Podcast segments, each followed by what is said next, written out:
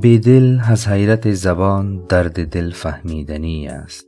آینه می پوشد امشب ناله اوریان ما. حضرت بیدل می فرماید این که در حیرت فرو رفتم نشانه آن است که در دل دردی و سوزی دارم و امشب ناله بی پرده و اوریان مرا آینه در خود پوشیده است. در حالی که شکست رنگ عاشق بیچاره را رسوا می کند.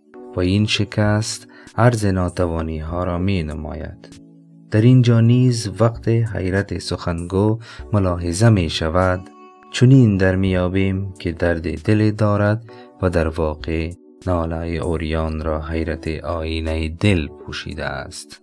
و السلام